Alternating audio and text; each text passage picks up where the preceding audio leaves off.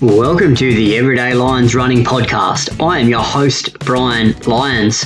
Welcome back, guys, to another episode of the podcast. Apologies that there hasn't been a podcast over the last few weeks, but like previously mentioned, I've been super busy and I am just trying to keep my head above water at the moment. But I've been really pleased with the consistency of the runners who have been turning up to my sessions. Uh, at the moment, we've got four sessions a week, and if you would like to be part of the Pride group training, you can find out more information at w w w dot everyday lions dot org. And it's such an inclusive environment and the people are just awesome, and I think that your running would go ahead in leaps and bounds if you did decide to join our group. And we are less than four weeks away from the Great Train Race. That's right, folks, four weeks. You can enter now at w w w dot everyday lions dot org. It is just thirty dollars for adults and ten dollars for kids. We have over fifty random draws available to uh, competitors who do race. And don't forget to stay around for the barbecue afterwards and five dollars train fares. five dollars, that's all it's going to cost you to ride the train if you're a registered runner. And the night before, we have the Carbo Load Fist Feast, and this is going to be an awesome night. For sixty dollars, you'll get a chartered train ride. You'll get to listen to Millie Clark, Ben Saint Lawrence, Kylie Risk, Tim Blair, and who else have we got? We've got Tim Sloan. Um, for sixty dollars, it's just going to be an awesome night. I mean, those guys are Olympians, um, Australian record holders, and uh, all the money raised will go to the Tim Blair Foundation. And it is going to be a ripper night, and we'd love to see you there.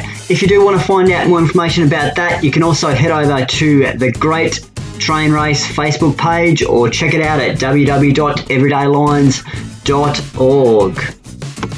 Each week, the podcast costs a number of dollars to produce. So if you are enjoying the podcast, we would love a donation or a contribution. You can do this by going over to w w w dot everyday lions dot org and looking up the Everyday Lions Running Podcast tab. We would love your support. Thank you. This week's episode is with Erica Yeo, and this was actually recorded live on Facebook Zoom webinar and will be the first episode of four. Uh, the idea of these episodes is to educate runners. So I'll be talking to professionals who deal with runners on a daily basis. That could be P Ts, that could be physiotherapists, it could be dietitians. This week we are talking to Erica Yeo, who is a dietitian. I really enjoyed this conversation, and I really think that runners will get some, some great takeaways on nutrition and a few other important topics. If you did enjoy this podcast, please reach out to Erica. I've been Brian Lyons, your host. This is the Everyday Lyons Running Podcast, and here is Erica. Welcome to the Everyday Lyons Podcast live Zoom webinar. I am your host, Brian Lyons. Tonight's guest is Erica Yeo. Erica works as a dietitian at our public hospitals here on the northwest coast of Tasmania in uh, paediatrics and various medical centres and subcontracts to the E L P E. I'm glad I got that out. Health disability provider. Erica is also a keen runner and is fresh off a personal best at Devonport Park Run on the weekend, running sub twenty-one minutes. She has competed in Gone Nuts, Launceston Half, Devonport ten K, Cadbury Half, and Burnie ten. Welcome to the Everyday Lions Running Podcast, Erica, and thanks for coming on board. Good to be here, Brian. Um, yeah, thanks for inviting me. Great. And I'm really looking forward to uh, some, some information uh, about what you do for a living and a little bit about your running. And, uh, yeah, I'm just excited to, to hear all about you and your journey. So welcome. And uh, can you tell me how your day's been? Yeah, good. It's um, it's pretty typical Sunday. Um, oh, except I slept for like twelve hours last night. Um, so woke up in a bit of a daze after that. It was great. Um, did some cleaning, went out for a run with Vanessa and Bronte. Um, tried out some new running shoes, which was fun, and then um, did a bit more cleaning and just had some dinner. So, yeah, get cool. ready for work week as well. Great. And how far did you run today? Uh, just under sixteen K. Yeah. Yeah. Just Is that a, your usual mileage at the moment? Um, no, it's a bit all over the place. Um, just after coming off Gone Nuts, and um, then I'm getting ready for Cadbury Half Marathon. So just trying to kind of do something a bit in the middle so I don't stress my legs out too much. Great. And um, we'll touch on a little bit about your training and things a little bit down the track. Yeah. Uh, what was your introduction into the running? How did this all begin for you?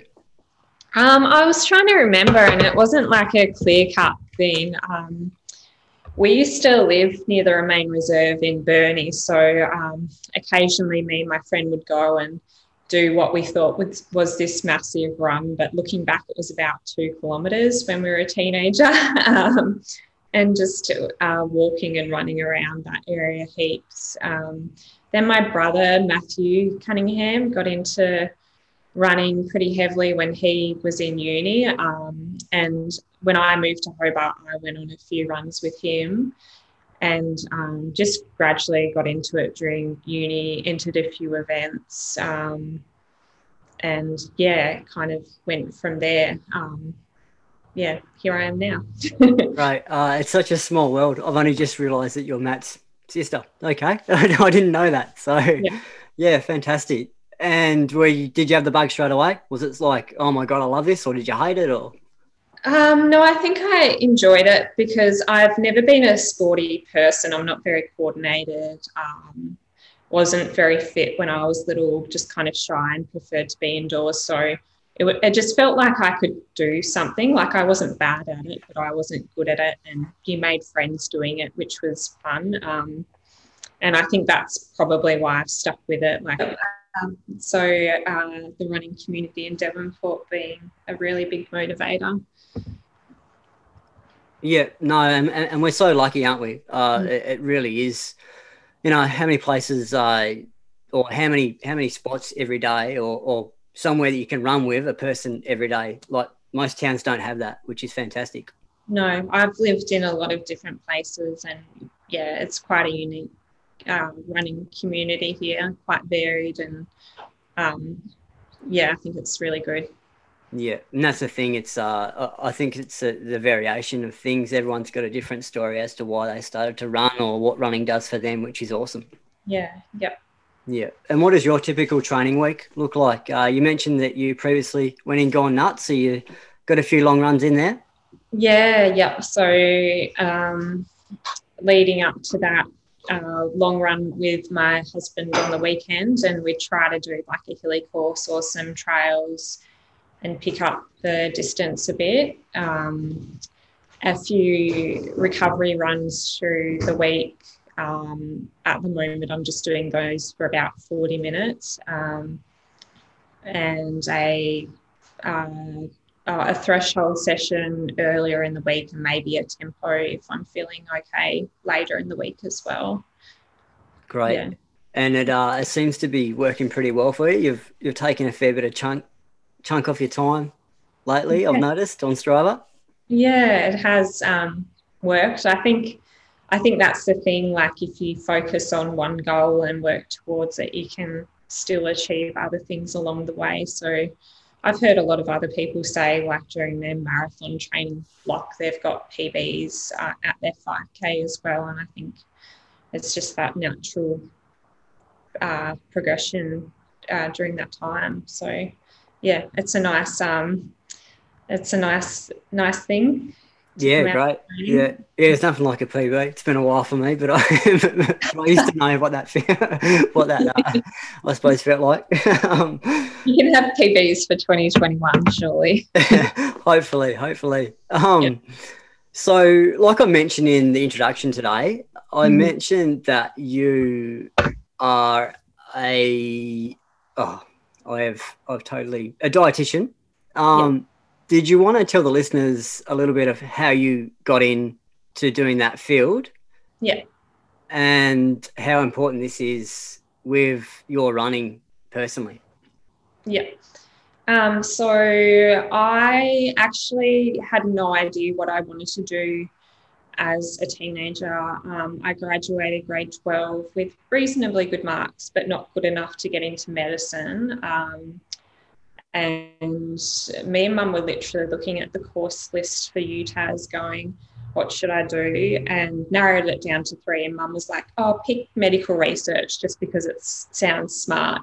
So I did that for three years and graduated. Um, and that's just a really, I guess, uh, it's a broad science degree with a focus on biochemistry and research. So you do, we covered a fair bit of nutrition and um, applied uh, physiology and things that relate to sport, um, which was interesting. And one of the guys I did my course with said he was going to do dietetics. So I'm like, I'd never considered that or thought of it. Um, so I looked into it and applied. Um, and it wasn't for the healthiest reasons at the time. I went through a stage where I had quite disordered eating and was, um, yeah, I was kind of obsessed with food for the wrong reason, and that's why I applied to do it. And then, um, yeah, was successful in getting into nutrition and dietetics on the Gold Coast and studied that for two years as a master's. And, um, yeah, what was the question again? What, how did I get um, into it? Yeah, yeah. So yeah. How how important has doing this course and, and working this profession been for your running, I guess? Yeah, well, I think uh, just learning more about the biochemistry of food, why people eat, um, has taught me a lot, and in that allowed me to overcome my disordered eating, um, particularly because we had to work in a hospital for placement. So we were working with quite sick, malnourished people trying to get weight on them. So it really allowed me to see a whole new perspective on food and nutrition. You know, like social media and the internet is so thick with messages around restricting food and dieting and things. So it was like a kind of eye-opening experience. Um, and then I had the opportunity to do the sports dietitian course a couple of years ago um, through a scholarship, and I was quite interested, and that really helped me personally because, um, yeah, just the concepts I can apply to my running now. Great, great. Yeah, yeah, knowledge is power, isn't it? And yeah, that's it. And so I'm going to ask a few questions for the listeners, and hopefully you can answer a few of these. I'm I'm really looking forward to some of these answers. So my okay. first question is, what should runners be eating before a race?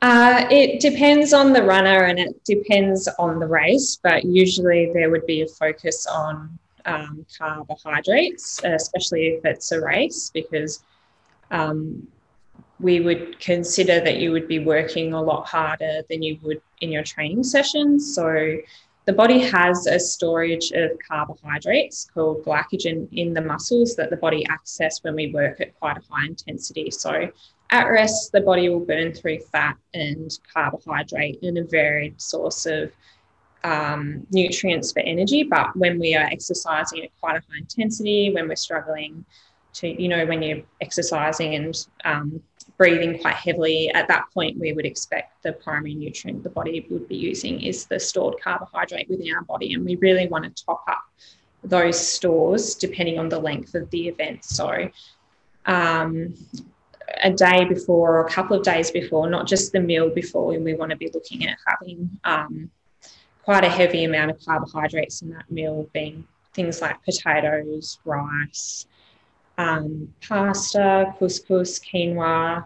Um, for a lot of people, it means the light, low fibre version of those sources, so not trying to, um, you know, be super healthy about it, because um, you, it's more about the volume and preventing gut upset during that period, um, with a little bit of meat and vegetables as well. So things like um, a stir fry with a lot of rice, or um, I've done things like Um, a potato salad that's not too creamy, or um, pasta with a bit of um, sauce and meat. Okay, yeah. And this is mainly the night the night before? Um, you want to be looking at it in the days before. So yeah. like um, because it's a process of building up those stores over a couple of days. I think if you do it at just in the one meal the night before, you're just going to be stuck with a big meal that the body has to process, um, and it's not going to feel too good as trying to spread out those carbs through, you know, three to six meals over a day or two. Um, yeah, so if you have cereal in the morning, try to eat a little bit more. And if you have lunch, try to add more more bread or more rice than you usually do, and a little bit less vegetable or salad. Yeah, um, and we really, yeah, yeah, and we do talk about carbo loading, and hopefully there's a few listeners who are tuning in um, right mm. now, and uh, a few of them may have Cadbury Marrow coming up. Yeah. Um, so are, are we talking, would you carbo load like a week out? Are we talking that long? Uh, probably not.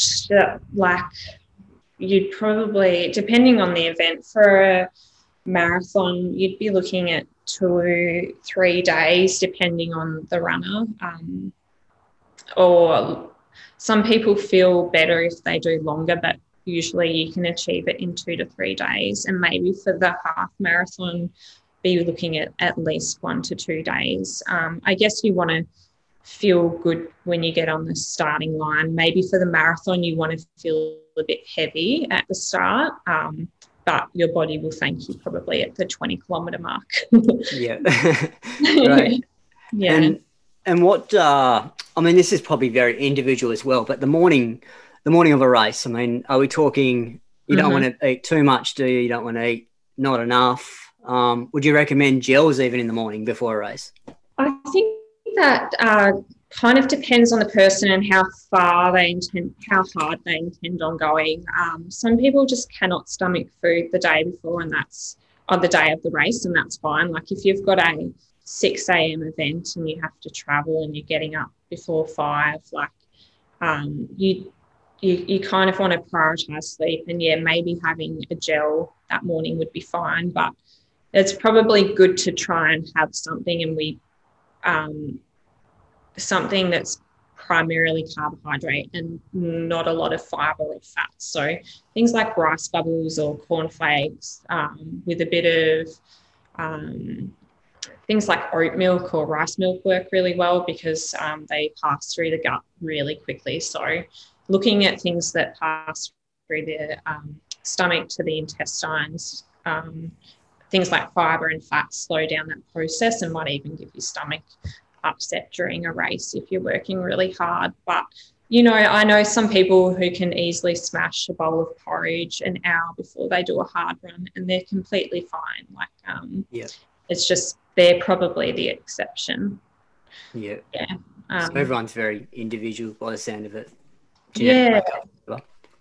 Absolutely. Like um, some people will feel worse if they don't have anything, and then some people will um, be the other way around. Um, I've heard of, um, if you've heard Millie, um, the dietitian who um, I'm not sure where she's living now, Launceston, um, she her specialty is rice and salt yep.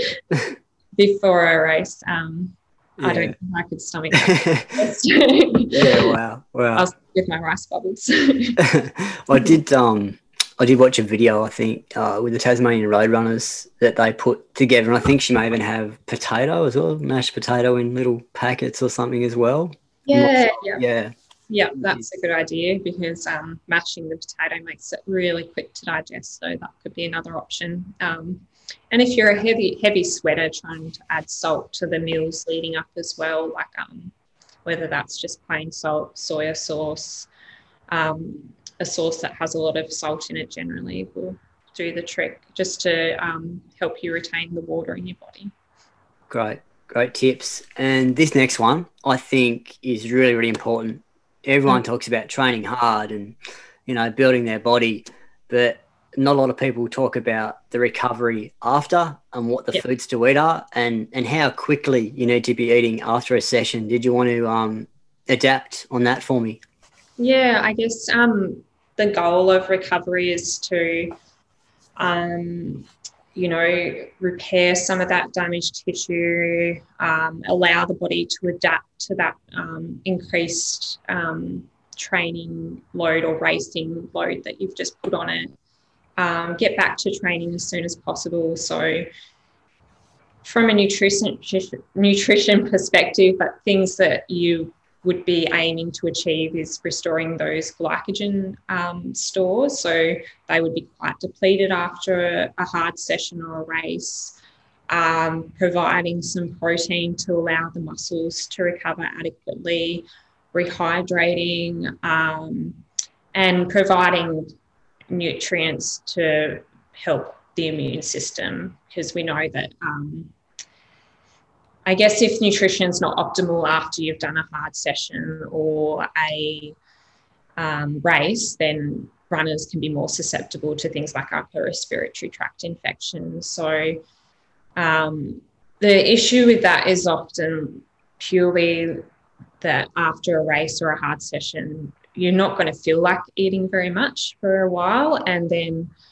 um logistics, so often if you have to travel for a race, you're going to have to plan to have the food there or go searching for it as well, which is just um a bit tricky if you're trying to stick around and watch your mates. And um yeah, kind of depends if there's food bins there, if you've packed a bag full of snacks. Um so yeah, so you'd be looking at, if you've done a race and you're somewhere like, let's use Cadbury or the Easter Marathon, I've heard it's called now, as an example. Yeah. um, Sorry about that, Richard.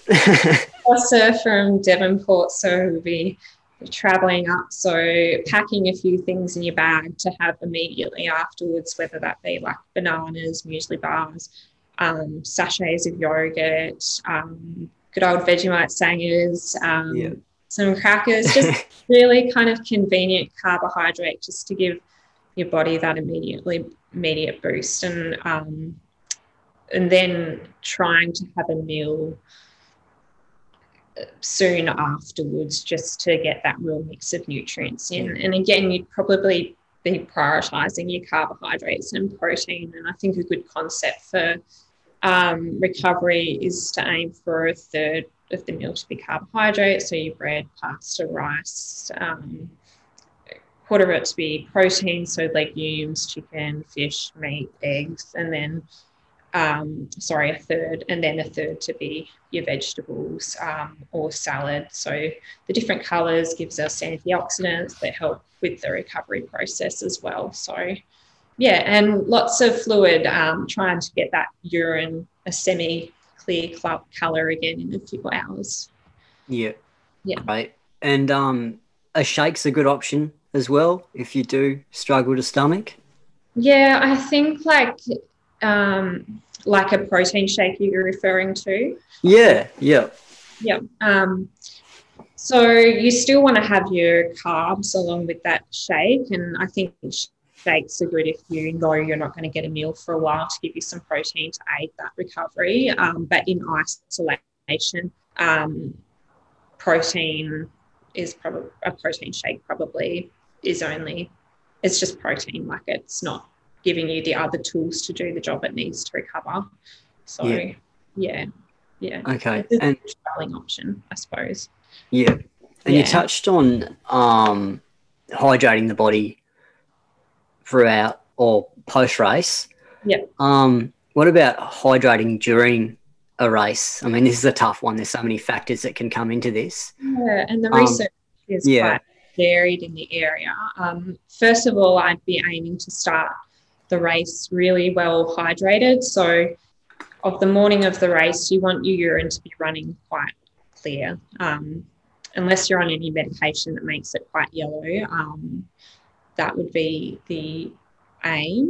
Um, and then I always like to look up a race and see what they've got in terms of the hydration stops and plan around that.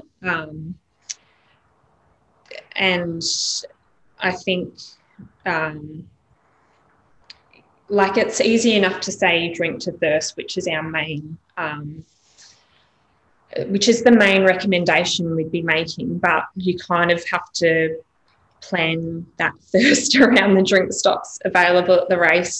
Um, yeah.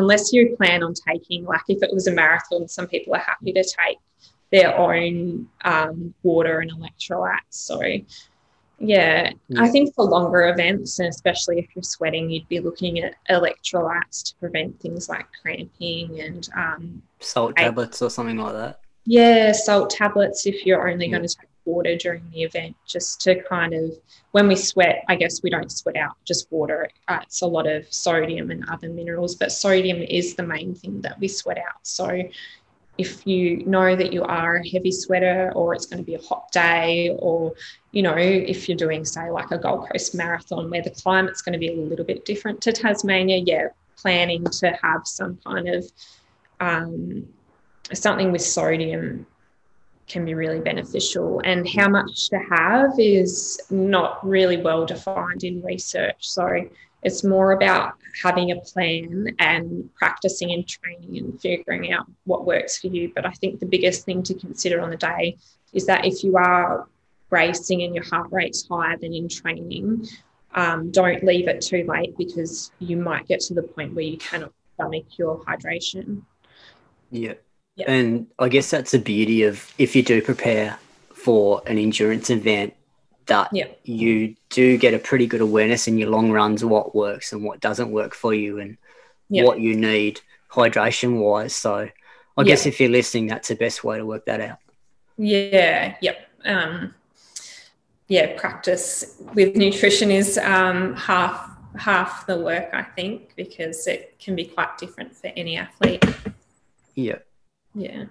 Great. And I want you to explain a little bit about the terminology REDS for me. Did you want to expand on that for me in case yeah. any listeners aren't aware? So um, uh, there's a new concept emerging in um, not only sports nutrition but sports medicine about REDS, and it's called, stands for relative energy deficiency in sport. Um, I think the Uh, what is it, the I O S, um, International Olympic, is that an International Olympic Society or something, accepted the terminology about five years ago. Um, and it's kind of replacing the athlete, female athlete triad syndrome. So that's what we learnt about in uni, um, and it refers to females who are perhaps over-exercising, um, have disordered eating and body image issues, have lost their period, or have what we call oligomenorrhea, where the period is becoming very spaced out, and um, have osteopenia or osteoporosis, and perhaps some stress fracture issues. But we know this um, condition also happens in men, and it's not just related to um, disordered eating. So relative energy deficiency in sport, um, I'm trying to think of how to word this. it's it's the it's the situation where an athlete doesn't have enough energy to carry out their basic um, biological functions. Um, so with a normal person at rest, even if we slept all day, would burn a certain amount of calories just sleeping. So like homeostasis, that type of thing, yeah. with your body, yeah, yeah. Yeah, so, um, yeah, just say you had a severe medical condition and you're vegetative, we'd still have to feed you. Like that's that's how it is. So an athlete will obviously have very high energy needs, and um, if we don't meet those energy or those calorie needs over a period of time, um, what can happen is a little, almost like a switch happens in the brain that tells our physiological functions to kind of dim. So things like the endocrine system or the whole hormone system will be affected. So the most obvious one for females is um, the loss of their period because of the hormones estrogen and progesterone are decreased. So a female will start not getting period. Those hormones are also very important for bone density, so um, it can lead to stress fractures. So if an athlete is getting a lot of stress fractures, that doesn't seem to be related to their training load or their um, other things. It, it could be related to they're just not eating enough. Um, And then for men, um, it's harder to detect because they obviously don't have a monthly period. So yeah. I think things like loss of libido um, or um, loss of the morning erection, everyone loves talking yeah. about it. Yeah, it's a great topic. Um, yeah. Are things that we'd be looking out for, um, as well as stress fractures. And there are a lot of other changes that happen, like um, a decrease in mental health, so moodiness, um, okay. inability to sleep, lots of respiratory tract infections. And it's something you can measure really well if you're like a part of the A I S and you have all the fancy equipment, but for the average athlete, and it's relatively common um, situation, um, it's harder to me- measure and we just look at kind of the symptoms. Yeah. yeah.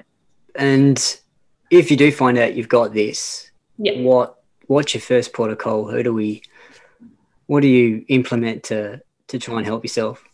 Yeah, so I've seen it in a lot of athletes, um, like either teenagers with gut issues and they feel like they can't eat enough to support their high level of training, and they're also going through a period of growth that has a lot of demand. Um, or even just like busy mums who um, just don't have time to prioritise the nutrition around their training. Um, looking at why um, that has occurred, for some per- somebody it might be disordered eating, for some pe- body they might have just been um, trying to eat really clean.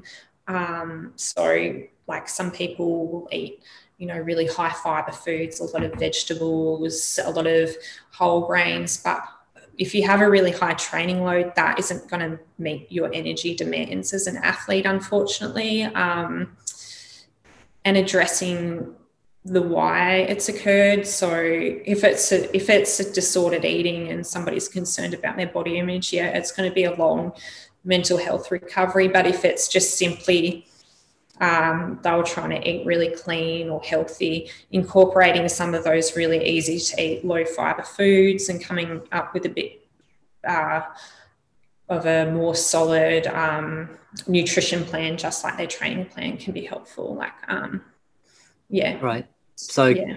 going to someone like you.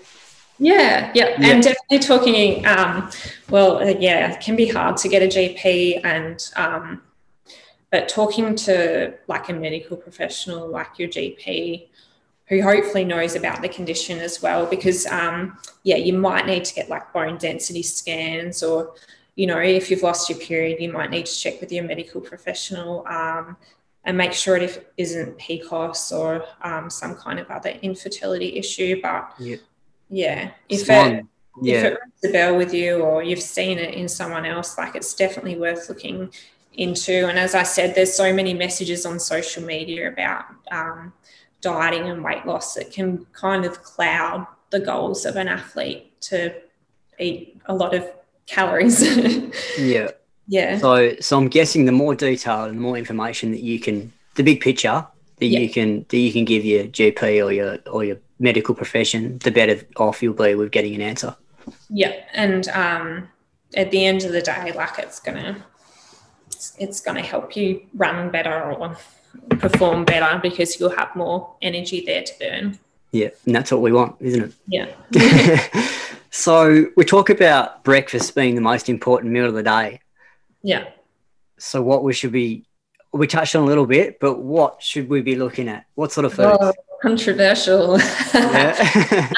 um, well, like you can look at it both ways. I think like um, most people will just eat toast or cereal for breakfast. I think if you're just not, if you're just running occasionally and um, you're not um, doing a really high training load and you don't normally eat breakfast and you don't think it helps to eat breakfast, I don't think you have to, but if you're an athlete and you do have a high training load, like I don't think, um, you know, just say you go for running in the morning and then your next meal is going to be lunch. That might be a six-hour gap, um, and it's almost like fasting. Like you're going to just end up eating the bulk of your calories later in the day, but you've done your run at this part of the day. Like I would be prioritising a meal closer to your run because, um, you know, your body's going to be in that stage where it wants those nutrients to prepare for the next run.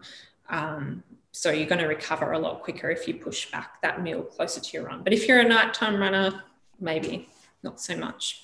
Yeah. Yeah. Cool. Um, another thing to say is, like, a lot of people have coffee in the morning um, and not eat breakfast, but coffee in a lot of people is an appetite suppressant. So that's something to consider as well. Okay, that's interesting. I yeah. love my coffee, and sometimes yeah. I don't feel like eating, so that's probably answered that question. Yeah, yeah. Try and eat before you have coffee. Um, it might help. Yeah, great, great. And water consumption. I think this is a really important one. And once again, there's going to be a lot of factors that do affect this. But mm-hmm. what should we be looking at drinking per day with, let's just say, a runner that runs thirty to fifty K a week? Oh, water consumption. Yeah, yeah. Yeah. Oh, well, that's going to vary day to day depending on what you've ran. Um, I guess I'd be having a look at your urine. Yeah. First of all, seeing if it's like, if it's a real, really, like, you get to the middle of the day and it's still quite a dark yellow, um, that would say to me that you're not drinking enough, and I would look at how much you drink. Um, and if it's under that kind of average eight cups recommendation, start there at the kind of eight cups a day or um, two litres, and, you know, put a jug in the fridge if you're at home. Um, get one of those really big drunk drink bottles, fill it up, um, and go from there. Like, drinking water is a habit, um, and if you don't drink enough, your body won't necessarily tell you you're thirsty. Um, you'll just get used to it. So, yeah. Yeah, I think that's really important that you touched on that. I think it is a is a habit. Like me, for example, I've just got a drink bottle in front of me and I've been drinking it just because it's there. So yep. yeah. I think that's a good way of doing it too. And I did um, a bit of research when I was u- at uni in uh, hydration, and, you know, you only have to be about two percent under your normal hydration. So two percent body weight loss is two, two litres of fluid. So when, if you weighed yourself before you ran and then after you ran, you would get in a bit of idea about how much fluid you lost, um, unless you stop for a wee or a poo during that run. Um, yeah. yeah. Which happens. We're runners. And then, um, you know, if it was a five hundred uh, gram change, you'd probably lost around the five hundred grams of fluid. So you'd be looking to have that and more immediately after the run, and then a normal amount through the day. Yeah. Yeah. Beautiful. And do you follow your own advice? Uh, sometimes. Yeah. um, I think it's sometimes I do, and I know when I do, I um, my running improves. But it's not just about my running. Like, it's, you know, if you're a runner and you don't eat enough, like, there's all the health problems that go along with that. But you just can't work and do do you know, your basic life things. You're too tired, so. Um, yeah, if I'm, like, really on top of my nutrition and eating plenty throughout the day and really organised, and, you know, go to work with my massive lunchbox and yeah, yeah um, I feel I feel great, like I have enough energy and um, can, you know, hit my hard sessions really well. Um, but occasionally I'll do really stupid things, like um, oh, I think I had like scrambled eggs for breakfast one morning before a run, and I was like, oh, so nauseous before during this long run. And I think I got home and I had a, you know, those Chobani, like, yogurts. I love yeah. them. Yeah, so good. Um, not before a run, I can tell you. They sit in for so long, like at least two hours. I felt like I was like two hours, it'll be out of my stomach. No, no, nearly, nearly puked it up on. They're bluff. Um, and yeah. I think even if it is something that is really good for you, I think trial and error is something that you soon find out. Yeah, well, that's... We're, we're running, don't you? Yeah, yeah. And, um, yeah, often um, when I'm thinking about it, I'll use my long runs to try little bits and pieces of, you know, different gels and things, so I'm not just um, just leaving it to the race to try. Great. Yeah. Right. And superfoods. So there's been this, uh, I don't know, I suppose it's been highlighted that, that concentrated beetroot juice can help your endurance. What yeah. are your thoughts on superfoods and kale and all those other beauties that we have, and blueberries and... Yeah, yeah. Um, interesting topic. Um, so when I was at uni, I remember somebody somebody was actually doing research on the beetroot juice. So um, so first of all, superfoods is a bit of a marketing term. Um, there aren't really any superfoods. There are functional foods. So functional foods are... It's broken my heart. Yeah, I know. Functional foods are foods that have a health benefit be- above and beyond normal healthy eating. So an example is um, the red pigment, uh, I think, and lycopenes in uh, tomatoes have, uh, they might prevent prostate cancer in men. Um, dairy is associated with improved bone density, and fish in preventing heart disease are a really good example of those. But Um, I think in Australia we're lucky, but a lot of that comes from America, and in America they don't have a very well-regulated food system. People say, people put blatant health claims on front of food um, that we're not allowed to do in Australia, thankfully, that are not necessarily backed up by science. So you could go, I don't know, I've been told in America you could go to a supplement store and everywhere you look there'll be just outrageous health claims, and people do Um, fall for that, and the money lands in the pockets of the people selling those. Yeah, but beetroot juice, um, so antioxidants are a real thing. So antioxidants, I guess, are like a like components of food um, that have been shown to help kind of sweep up the normal damage formed in our body. So I think this is marketed a lot at runners, because running and exercise produces inflammation and damage, um, and that's normal and healthy, because we want that damage to produce an adaptation, so we get stronger and fitter. Um, and some antioxidants in our diet, so from like a, the colours in the fruit and vegetables, you know, the red pigment in cherries, the um, et cetera, like... Um, and even like our healthy fats, to some extent, vitamin E that's in a lot of our fatty foods um, will sweep up some of that damage, but um, they're also in supplements as well. So you see vitamin E and turmeric and coenzyme Q and all these things marketed with antioxidants. But there is some research saying that if you take these um, unnatural forms long-term, you might actually... Um, th- get rid of some of those gains, because you're decreasing the inflammation. Um, and then beetroot, but they might prevent recover, uh, injury or help with injury. So it depends what your goal is really um, with taking that supplement. But beetroot juice um, is a sort of different altogether. Like, it's high in antioxidants. Have you ever tasted it, Brian? Yeah, I uh, I experimented with beetroot juice. Uh... One marrow, the post marrow wasn't pretty, I could tell you that. Yeah, um, it's kind of a timely uh, question, because... Um, Very sweet. Yeah, it would be.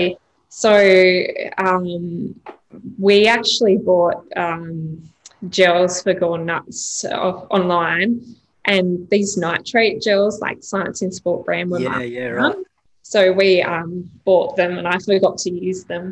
But my husband happened to use one at the start of his race, and he said never again. Like, it was so gross, and he felt nauseous. But that was, yeah. Yeah. So beetroot, um, concentrated beetroot juice, usually sold in a small shop, is a um, natural source of nitrates. So nitrates are a vasodilator, and when you're exercising, that is um, beneficial, I guess, because you want your blood to flow to your muscles as efficiently as possible. So it's thought that perhaps the nitrates um, help with that process, so you have a performance gain. Um, they've done a lot of research on it, and it is so varied. So okay, I think it's like some people, and it like and there's all these protocols for using it. Some people like load with beetroot juice, which would be incredibly expensive over a six day three to six day period, Um, and then some people have these beetroot shots, two of them, t- two to three hours before a race, because the nitrates peak about two, two or three hours before after you ingest them. Um, and yeah, there's been a reported like one to three percent benefit in the studies that it worked, which is only a small like gain, but for some people, if it was the three percent, that could be quite good. Um, yeah. I don't know. It'd be something you'd have to try and see if it works for you. Um, yeah. Oh, well, I personally I personally yeah. gave it a go, and uh, what I experienced post-event, that that put me off not to try it again. You know, I was I was a pretty sick boy. Yeah, was it the stomach sick? Or? Yeah, just the stomach and um, yeah. diarrhoea and all sorts, and it was all purple. But I'm sure the listeners don't want to hear all that. Yeah, I was going to say it would um, give you a very impressive um, poo colour and yeah. very colour. But um, I was actually reading the studies, wondering if um, because if you were concentrating beetroot, you'd also be concentrating the um, what we call FODMAPs in them, which draw water through the bowel. Um, okay, wow. And even just the thought that you'd have to have it three hours before an event. If your event is at six a.m., I am yeah, not I think getting up. I got up quite early to, to um, yeah, to, yeah, to actually digest it and, and have it, and I went back to sleep. Um, yeah. Yeah. Yeah, so probably not practical for most people, unfortunately. Like, yeah, you yeah. can get plenty of nitrates through your diet. Just have yeah. some beetroot. Cool. That was a really, really interesting and a really, really good answer. So thank you for that. Um, we'll go back uh, a little bit to your running and, and some of the stuff. So what's one piece of advice you'd give a newbie runner, or even someone who's been doing it for quite a while? Um, so I think um, a lot of us plan our uh, training schedule, whether that's with a coach or by ourselves. We plan the runs we're doing for the week. I think planning your nutrition somewhat around those runs is really beneficial and will help you get the most out of those runs. Um, even if you have an idea of what um, you need to eat before your hard sessions and what to eat on your recovery days, and having foods in the house that um, support those days is going to be really beneficial for you. Um, and just coming up with some staple meals that you can cook and freeze and have have ready, um, because as soon as you run, I feel like there's no other time to be cooking or anything. Yeah. Um, that's a really good point. I think, uh, you know, there'd be a lot of busy mums and dads watching this video, and I think if you can be as organised as possible and have something ready in the fridge as soon as you come home, I think that goes a long way. I mean, sometimes not possible, but if you can plan that. Yeah, and I think if if you're um, really confused and going, oh, God, what do I eat, and um what's the best for me, I think a good place to start is, you know, looking at your meals, um and this is probably not not as much for your um really high low days or your long run days or your hard sessions, but just for most days, like looking at the food you cook and go, all right, well, let's aim for a third of the meal to be carbs, a third to be your vegetables, and a third to be your protein food. So yeah, um, you, whatever that looks like, if you're in a hurry and you haven't got much, you know, you can whip up an omelette, throw some veggies in, and have some sourdough bread in the freezer that you whip out and have with that. Um, or, um, you know, you can do, you can have a lasagna and just throw a steamed broccoli on the side or something like that. You know, um, it doesn't have to be like super complicated. Um, yeah. Right. And do low-carb diets work for runners? Mm, they can, um, yeah.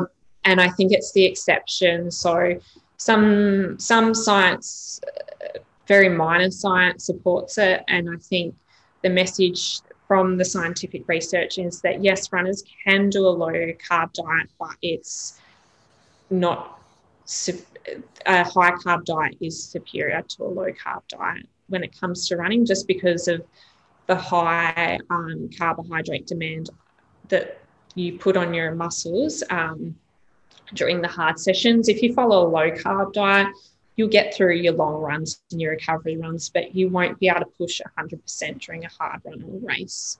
Um, and if you follow a low-carb diet and you go high-carb just for races, your body won't be able to metabolise those carbohydrates as efficiently as you could if you had just followed a normal normal but higher carb diet through your training as well. So that's something else to consider.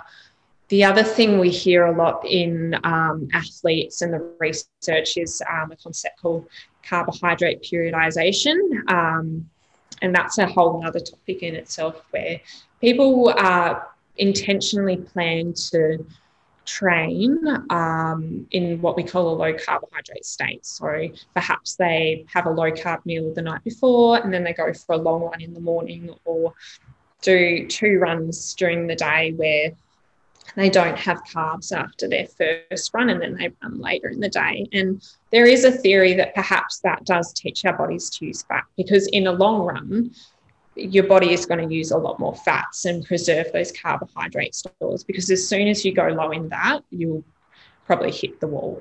Um, yeah. So, yeah, that's another concept that has emerged. It works really well for some people, but it's not always practical and enjoyable. And, um, yeah, yeah, I don't know. It's a whole and that's um that's not something that you do every week, is it? That's something you'd probably do once or twice in a in a twelve-week span or something. Uh, yeah, it depends on the person. I probably, I I don't intentionally do it because I don't function well without my carbs. Um, I don't know if I just have a really pathetic glycogen store or something. Um, or, but some people, um, I've I've seen some dietitians use it even weekly for their long training runs. Um, you'd have to be really on top of your nutrition and training to do that. So very occasionally it might give you some kind of adaptation to burning fat during um, that you can use for, for your longer runs. Um, yeah, but you have to be quite careful doing it, because you don't want to be low in calories, you just want to be low in carbs. So you'd be looking at adding lots of healthy fat to those meals. Great. Yeah. And I'll go back to you again. Mm-hmm. Uh, we're getting close to the end here, but yep. Who are some of your role models that you look up to? Oh, like everyone. I don't know. Um, I've really, I think when I started running in Devonport, like having, you know, Beck there leading the Run For You group, um, she's great. Um, I just remember looking at her and going like, wow, what like an organised fit woman she is, because I'm so disorganised, like I wouldn't be able to run a group thing and turn up on time. Um, she does an amazing job, doesn't she? Yeah, I'm glad she won that award. Um, you know, there's a lot of women in our running community, like um, Darlene even, um, and a lot of people I just kind of randomly follow on Instagram. Um, a girl called Lauren Parker, it's really random, but she actually competed in Devonport recently, who used to be a triathlete, and um, I, I just remember listening to a podcast where she was training and unfortunately was in a bike accident, but has become like a really um, renowned para uh, triathlete after that experience. And I think people who can push through the adversity to do that kind of thing is really inspirational, um, and I like listening to their kind of podcast when I'm having like a really unmotivated week for whatever reason. I'm like, well, if they can do it, um, I can just go for an eight K run, like yeah yeah yeah it sort of it puts things back down to ground level sometimes, even when you are having the worst day of your life. There's someone who's I don't yeah. know, going or doing it tougher, or yeah, that's it. So, um, yeah, I find that really motivating. Great, and we've got a I've got the phone in front of me here, and we've mm. got a few questions from the listeners who have been tuning in. Do you mind answering a few questions for these? Yeah, uh, Okay, so what have we got here? Um, we've got Narelle. She's asking about um, afternoon fatigue every day. What can she do to, to um, help that? So if you don't think it's related to your sleep or um, just the fact that your work is really stressful, um, you know, look at your food and look at when you're training and make sure you're eating enough, like um, around that period. Um, you could be slumping because you just honestly didn't eat enough for lunch. Maybe you just need a bit of a snack with a bit of carbs and protein to pick yourself back up. Maybe um, your caffeine has worn off and you don't can't necessarily have another one because it's going to affect your sleep later in the day. I don't know. It, it can be anything, but it's definitely worth looking at your food and going, well, actually, am I do I eat enough for lunch? Um, because sometimes you don't get hungry. When you're hungry, you get tired or moody or fatigued first. Great. Great answer. Hmm. What else have we got here? Um, does carbs equal energy loads? Does carbs equal energy load? Yeah, I'm not.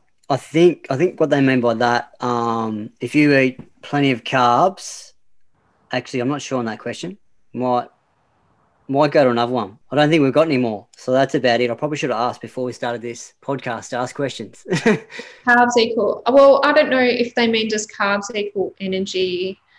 Like, um, like, because sometimes when we say energy, we mean calories or kilojoules, because that's a that's like a unit of measurement. So the foods that give us calories are or energy are carbs, fat, and protein, and also alcohol. So they're our macronutrients. Um, so carbs has sixteen.